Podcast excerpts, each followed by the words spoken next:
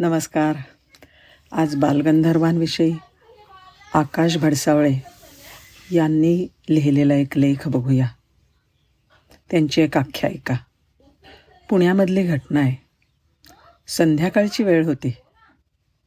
बालगंधर्व आवरावर करत होते. त्यांनी भरजरी शालू परिधान केला होता. बहुधा एका विशेष कार्यक्रमाला निघाले असावेत. खरं तर त्यांनी नाटकाच्या व्यतिरिक्त इतर कोणत्याही वेळी कधीही पूर्वी अशी साडी नेसली नव्हती. अचानक यांच्या मनात हे काय खोळ्यावं काहीच कळत नव्हतं. आधीच सांगून ठेवल्याप्रमाणे टांगेवाला दारात उभा होता. गळ्यावर कानांवर नाकावर केसांवर हातात सगळा स्त्रीप्रधान स्त्रियांसारखा साज चढला होता. शृंगार सजला आणि पटापट पावलं टाकत गंधर्व खाली आले. घरामध्ये कुणालाही न सांगता ते टांग्यामध्ये बसले. आता एकटी बाई टांग्यांनी प्रवास करते असं म्हटल्यावर दुसरं आणखीन कोणी येत आहे का? म्हणून टांगेवाल्यांनी दाराकडे पाहिलं. तेवढ्यात चला ना लवकर घाई आहे.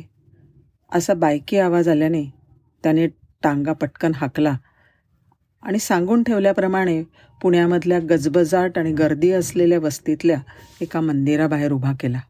आज या मंदिरात सर्व जातीच्या महिलांचा हळदी कुंकू समारंभ होता. बऱ्याच महिला जमल्या होत्या. तसे बालगंधर्व संकोची वृत्तीचे. पण आत्ता तो संकोच मुखावर बिलकुलच दिसत नव्हता. थेट ते आत शिरले. आणि स्वतःच्या हाताने त्यांनी मंदिरातल्या स्त्रियांना हळदी कुंकू लावलं.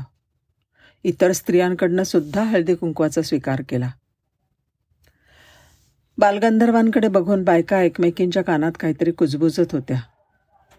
गंधर्व ते सगळं बघत होते आणि त्यांच्या मुखावर एक निर्मळ हसू उमटलं.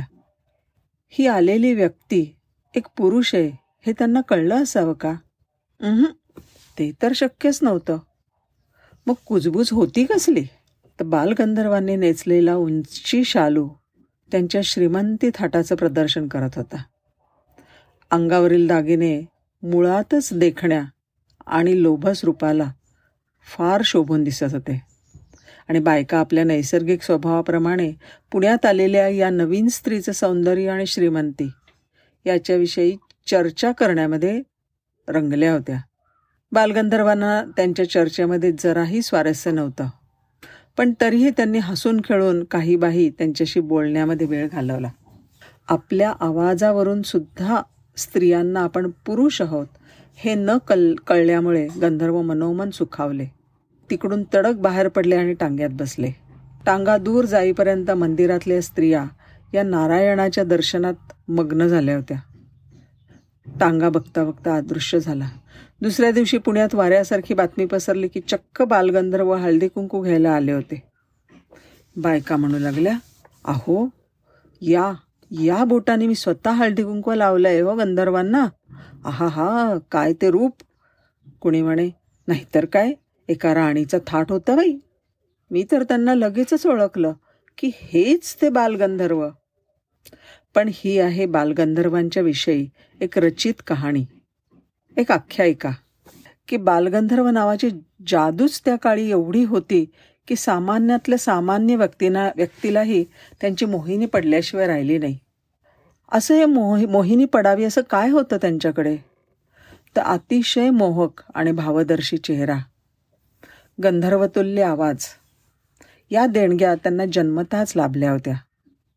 अठराशे अठ्ठ्याण्णव साली लोकमान्य टिळकांनी त्यांचं गाणं प्रथमच ऐकलं.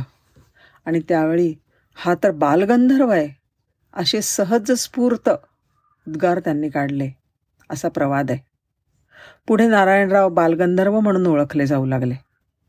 ह्या महाराष्ट्राच्या गुणी नटाला एकोणीसशे चौसष्ट साली पद्मविभूषण हे मानचिन्ह देऊन भारत सरकारने त्यांचा गौरव केला. धन्यवाद.